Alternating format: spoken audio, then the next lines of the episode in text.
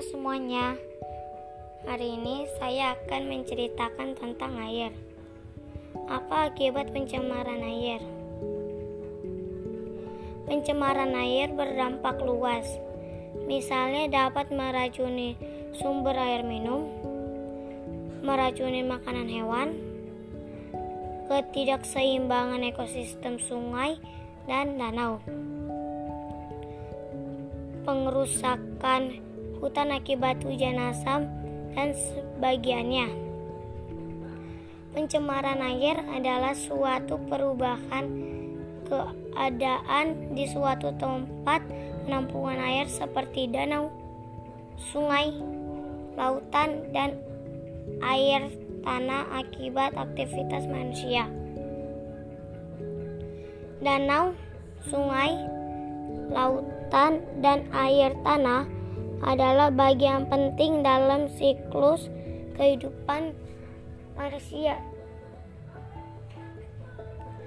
Apa yang membuat air menjadi tercemar? Penyebab pencemaran air yang sudah menjadi rahasia umum yakini adanya sampah yang lim dan limpah pabrik hingga kini sudah banyak sekali kasus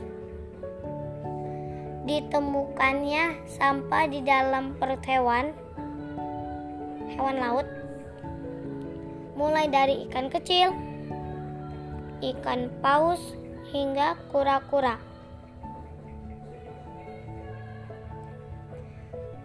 Sampah menjadi penyebab pencemaran air yang paling umum kebiasaan buruk membuang sampah sembarangan, baik sampah organik maupun anorganik, ke sungai dan laut dapat membuat perairan tercemar.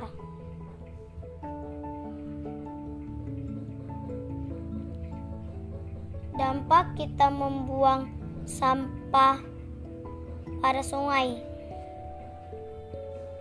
dalam skala yang lebih besar, sampah yang Anda buang sembarangan bisa menumpuk di saluran air maupun sungai dan berjuang mengotori laut. Sampah-sampah sampah-sampah ini juga akan mengundang berbagai binatang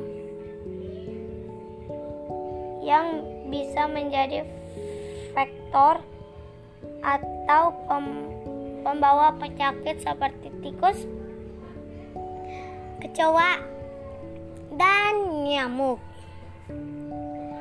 Mengotori lingkungan memiliki banyak dampak buruk yang berpengaruh pada kesehatan manusia, demam berdarah, hepatitis A, hingga cacingan.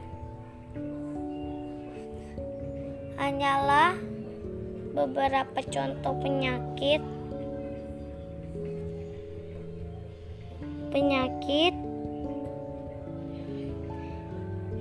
yang bisa